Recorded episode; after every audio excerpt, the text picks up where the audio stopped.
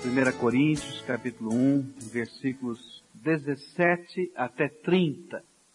Porque Cristo não me enviou para batizar, mas para pregar o Evangelho, não em sabedoria de palavras, para não se tornar vã a cruz de Cristo. Porque a palavra da cruz é deveras loucura para os que perecem, mas para nós que somos salvos, é o poder de Deus. Porque está escrito, destruirei a sabedoria dos sábios e aniquilarei o entendimento dos entendidos. Onde está o sábio? Onde o escriba? Onde o questionador deste século? Porventura não tornou Deus louca a sabedoria deste mundo? Visto como na sabedoria de Deus, o mundo pela sua sabedoria não conheceu a Deus. Aprove a Deus salvar pela loucura da pregação os que creem.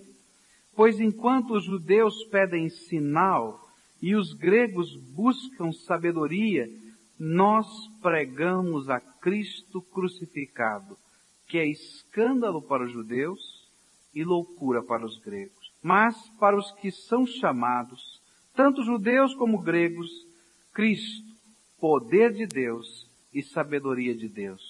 Porque a loucura de Deus é mais sábia que os homens, e a fraqueza de Deus é mais forte que os homens. Ora, vede, irmãos, a vossa vocação, que não são muitos os sábios segundo a carne, nem muitos os poderosos, nem muitos os nobres que são chamados.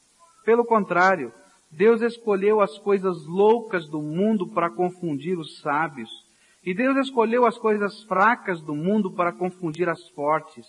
E Deus escolheu as coisas ignóbeis do mundo e as desprezadas e as que não são para reduzir a nada as que são, para que nenhum mortal se glorie na presença de Deus. Mas vós sois dele em Cristo Jesus, o qual para nós foi feito por Deus sabedoria e justiça e santificação e redenção, para que, como está escrito, aquele que se gloria, glorie-se no Senhor. Segunda expressão de orgulho que está aqui, vai nos versículos 17 a 21. E ele vai falar agora do orgulho filosófico. Aquele orgulho do entendimento, da sabedoria.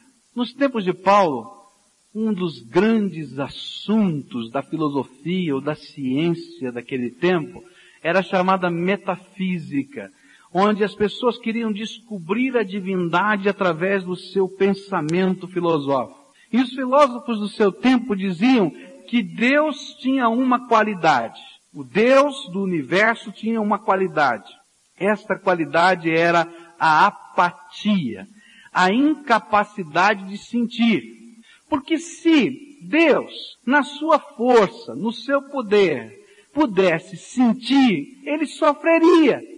E um Deus que sofre era uma contradição incrível, porque ele tinha que ser soberano de, diante de tudo. Então Deus teria de não sentir nada.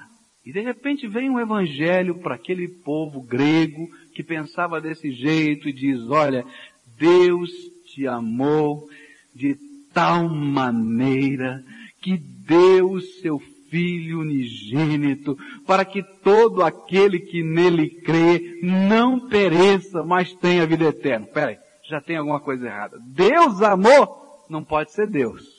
Porque quem ama sofre. E agora você vai me dizer que esse Deus se encarnou, habitou entre os homens, morreu numa coisa. Está coisa errada. Deus tem que ser tão separado da matéria, porque a matéria está corrompida, e então ele não pode nunca encarnar. E aí o apóstolo Paulo começa a mostrar o orgulho que está por trás dessa filosofia. Aqueles homens queriam buscar Deus pela razão. E, na verdade, eles queriam inventar um Deus. Todo esse pensamento filosófico era uma invencionice humana. Porque a palavra de Deus diz que Deus não se permite conhecer pela investigação científica, só pela revelação. Sabe o que é que Deus está dizendo? Eu sou o Criador, eu não vou entrar no teu laboratório, não me disponho a ficar debaixo do teu microscópio, não aceito ser colocado no tubo de ensaio, não aceito ser dissecado em pedacinho para você me analisar. Eu sou Deus. Eu desejo ardentemente ter comunhão com você, mas eu sou uma pessoa e o nosso problema não é de uma vacina que você precisa descobrir para você controlar alguma coisa. O nosso problema de relacionamento. Eu quero me restaurar com você. Agora a restauração tem que ser do meu jeito, porque eu sou Deus. A cabeça daqueles homens viraram os seus deuses. E o intelecto deles estava criando um Deus à sua própria imagem. E neste sentido, Paulo está dizendo que a sabedoria do mundo brotava claramente da rebeldia desse homem contra Deus. Aqui, no versículo 19, ele está citando Isaías 29, 14, que diz assim, Portanto, eis que continuarei a fazer uma obra maravilhosa com este povo. Sim, uma obra maravilhosa e um assombro. E a sabedoria dos seus sábios perecerá, e o entendimento dos seus entendidos se esconderá.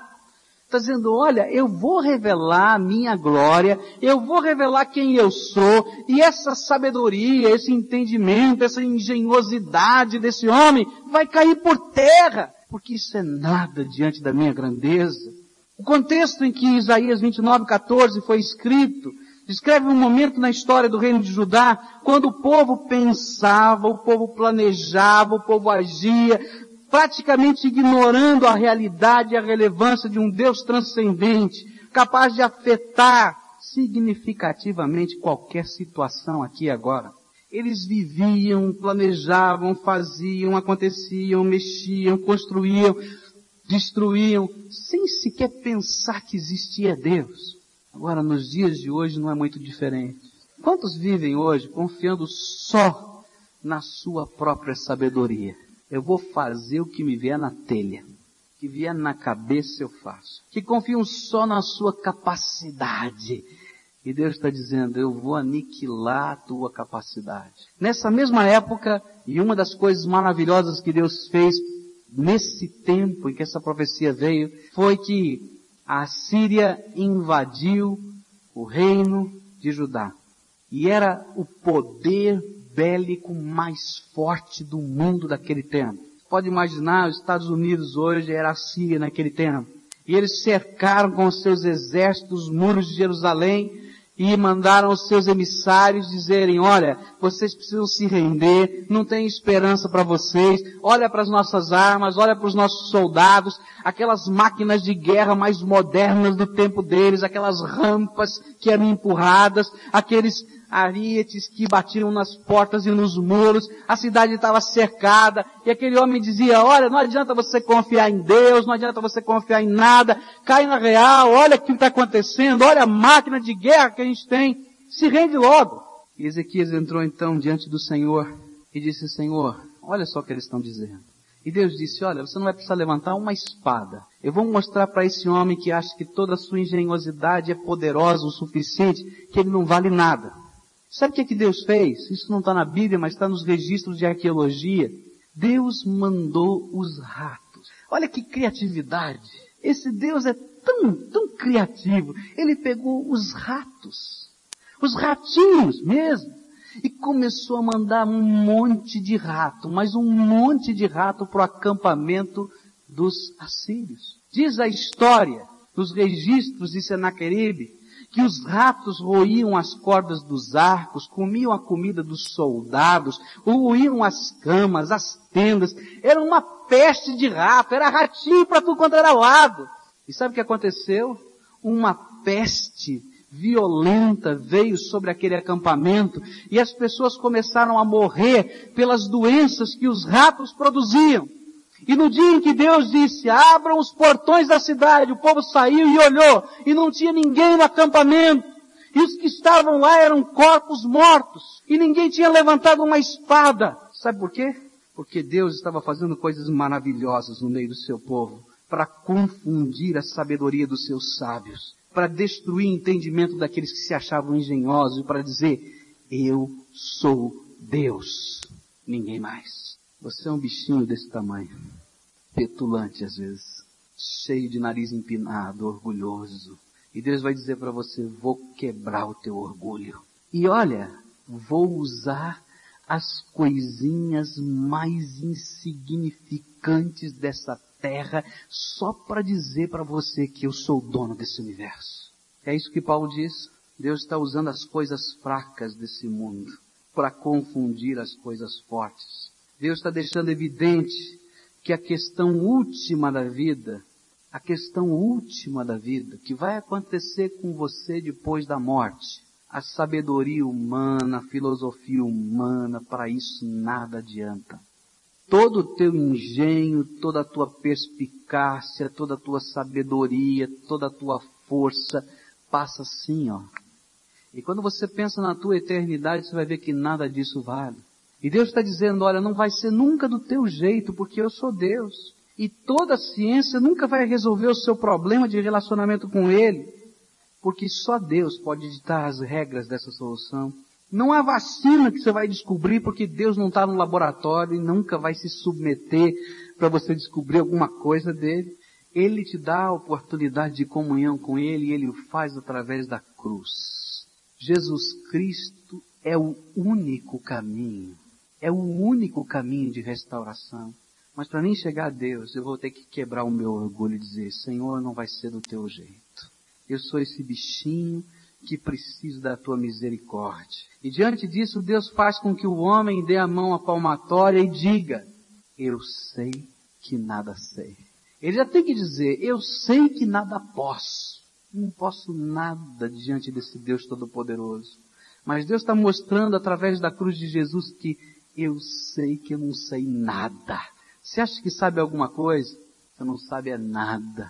Tem coisas riquíssimas da grandeza de Deus que Deus tem que você não descobriu nem de perto. E eu só posso gozar e desfrutar da graça de Deus quando pela fé eu digo, Senhor, tenha misericórdia de mim, porque eu achava que sabia, mas eu sei que nada sei.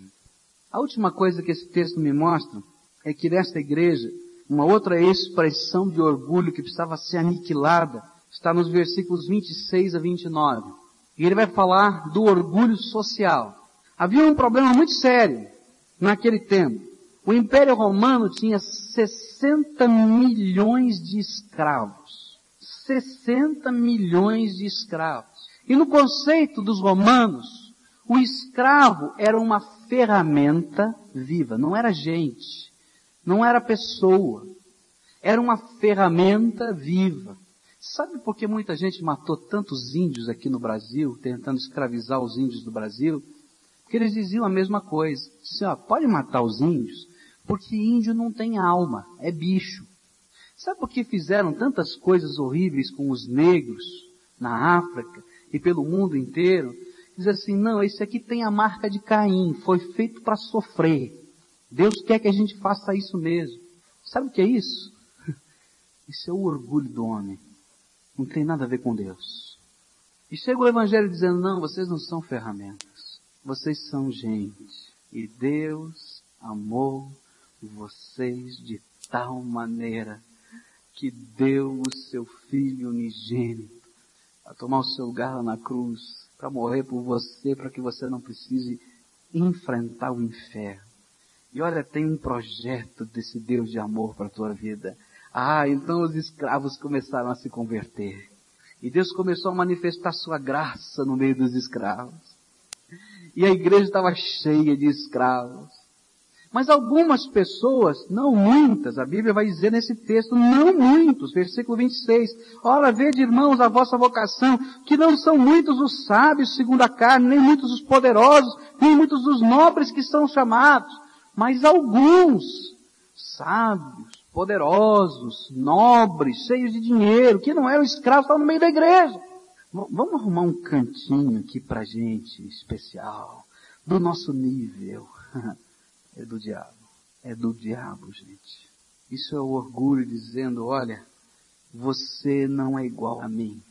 Você é diferente, você é ralé. Eu imagino que alguns desses chegaram para os líderes da igreja e perguntaram, a gente tem que chamar esse povo de irmão? Tem mesmo que chamar de irmão? É? Ih, complicado, né? Bom, a gente chama aqui dentro, lá fora não precisa chamar não, né? Já pensou que o povo vai pensar e dizer, irmãozinho fulano, ele todo lá escravinho, não dá certo esse negócio, pastor, dá uma confusão essa mistura, senhor não imagina. Era verdade, era isso que estava acontecendo. O que os outros vão pensar de mim? Eu sou mais importante. Sabe que hoje não é diferente? Sabe que muitas pessoas não querem ter uma experiência com Jesus como Senhor e Salvador da sua vida, não porque não estejam sendo tocados pelo Espírito Santo, não porque a palavra de Deus não esteja chacoalhando as suas vidas, mas porque estão pensando, olha, o Evangelho é a religião dos pobres, dos analfabetos, dessa ralé desse mundo. O que, que as pessoas vão pensar se eu me tornar um crente? Tá louco! Só que a Bíblia diz que esse é o orgulho social. Sabe de uma coisa? Na questão última da vida, toda diferença social não tem nenhuma relevância. Olha, quando você fechar os seus olhos, quando você morrer, você pode ser o cara mais rico dessa terra, você vai cair no mesmo cemitério. Teu corpo vai apodrecer do mesmo jeito. Os mesmos vermes que comem os pobres comerão os ricos. Na questão última da vida, quando você tiver que se apresentar diante de um Deus todo-poderoso, sábio, e dizer, não, meu senhor, não tem um lugarzinho especial, afinal de contas, sou doutor fulano de tal. E Deus vai dizer, o que, que eu tenho a ver com isso? O que, que eu tenho a ver com isso? Aqui, no meu céu, você não tem nem lugar. Não foi isso que ele disse para o rico? Jesus contou aquela parábola do rico e do Lázaro. Ele disse, olha Senhor, sou eu, está aqui, Pai Abraão, olha aqui, estou aqui, está vendo? que é, meu filho? Qual é o problema? Não, olha, estou num lugar errado, olha, sou fulano de tal, da família tal, não sei o quê. Deu nome, deu ficha, deu tudo. Não, você está no lugar certo, meu filho. Durante toda a tua vida você nem ligou para a eternidade. Você só estava pensando no teu orgulho. Então agora, continua no lugar que você construiu para você mesmo. Então tá bom, Senhor. Tá, não tem jeito. Então quebra um galinho. Tá vendo Lázaro aí? Ele é aquele pedinte que ficava na porta da minha casa comendo as migalhas que caíam da minha mesa. É gentinha. Manda ele sair daí e trazer um pouquinho de água para molhar minha língua. Ele diz, não, negativo. Não tem jeito. Continua no lugar que você construiu com o teu orgulho para a tua eternidade. Então manda ele voltar. Não.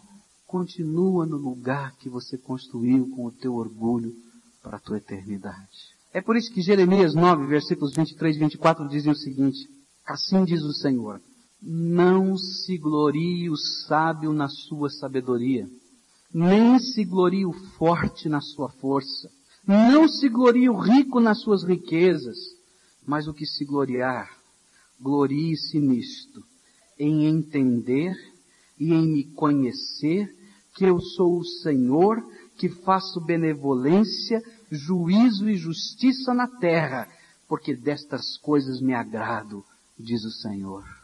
Sabe o que ele está dizendo? Não fica cheio de orgulho do teu poder, da tua força, do teu conhecimento, da tua sabedoria, da tua estratégia, da tua classe, da tua posição, mas dobra o teu joelho diante do verdadeiro Deus e diz, Senhor, Senhor, eu descobri que na cruz o Senhor está me ensinando uma verdade que eu não tinha entendido ainda. Eu tenho que dar a mão à palmatória e tenho que dizer para o Senhor que agora eu sei que eu nada sou. Eu sei que eu nada sou. Essa é a situação que Deus nos coloca. E então no versículo 30, ele vai concluir todas as coisas e ele encerra essa secção dizendo, mas vós sois dele em Cristo Jesus, o qual para nós foi feito por Deus sabedoria, justiça, santificação e redenção. Sabe o que ele quer dizer? Enquanto eu estou cheio do meu orgulho, seja ele qual for, eu nunca vou descobrir a verdadeira glória.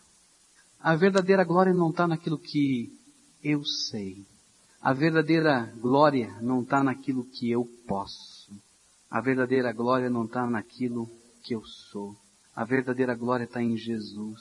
Quando eu me coloco debaixo dele e diz, Tu és o meu Senhor. Eu não sei nada, mas se o Senhor for a minha sabedoria, eu vou aprender a viver e fazer a coisa certa. Jesus, se o Senhor for a minha justiça, eu vou aprender a ter uma relação correta com Deus. Porque eu já descobri que toda sabedoria, que toda experiência, que toda religiosidade, que todas as boas obras nunca me aproximaram de Deus. Eu sei que Jesus é o único caminho e eu nada sou. Jesus, tu és o único que pode me libertar. E essa palavra redenção é muito forte. É Jesus que compra a gente, que tira a gente do reino das trevas, que tira a gente do inferno onde a gente já está lá por causa dos nossos pecados e coloca no reino da luz do amor de Deus. E Ele faz isso com um preço muito caro, que é o sangue que Ele verteu na cruz do Calvário. E eu olhando para essa minha situação, digo, eu não posso mesmo com isso. Mas Senhor Jesus, tenha misericórdia da minha vida. E aí a gente descobre a maior de todas as glórias. Jesus Cristo habitando o coração da gente. Gente, que coisa! Esse Deus todo-poderoso, criador de 40 bilhões de galáxias, diz: Eu quero morar no teu coração. Tem glória maior? Esse Deus todo-poderoso dizendo: Olha, Baixa o teu nariz, baixa o teu orgulho, porque eu tenho uma coisa que é incrível. Deixa eu entrar na tua vida e ser o teu Deus, e ser o teu Senhor, e ser o teu Salvador. Eu, o Todo-Poderoso, quero morar no teu coração. Como é que você reage a isso? O que é que Deus está querendo ensinar para você? Eu tenho que confessar uma coisa para você. Eu já fui uma pessoa muito orgulhosa. Você não pode imaginar quão orgulhoso eu já fui. Mas Deus teve que me quebrar para que eu entendesse que Ele é Deus e eu sou esse bichinho que precisa da misericórdia dele. E eu fico arrepiado de pensar que o orgulho pode voltar no meu coração. Porque Deus não divide a sua glória com ninguém. Agora eu sei que muita gente ainda não se rendeu incondicionalmente a Jesus, porque está cheio de orgulho dentro do coração. E hoje eu queria te desafiar em nome de Jesus, porque esse Senhor Jesus quer ser a sua sabedoria, esse Senhor Jesus quer ser a sua justiça, Ele quer ser a sua redenção, Ele quer ser a sua santificação, Ele quer morar aí dentro do teu coração. Mas não tem outro jeito a não ser você dizer, Senhor, eu sei que eu nada sei. Senhor, eu sei que eu nada posso. Senhor, eu sei que eu nada sou, mas tenha misericórdia de mim. E é nessa hora que Jesus vem com toda a sua glória e faz a diferença na nossa vida.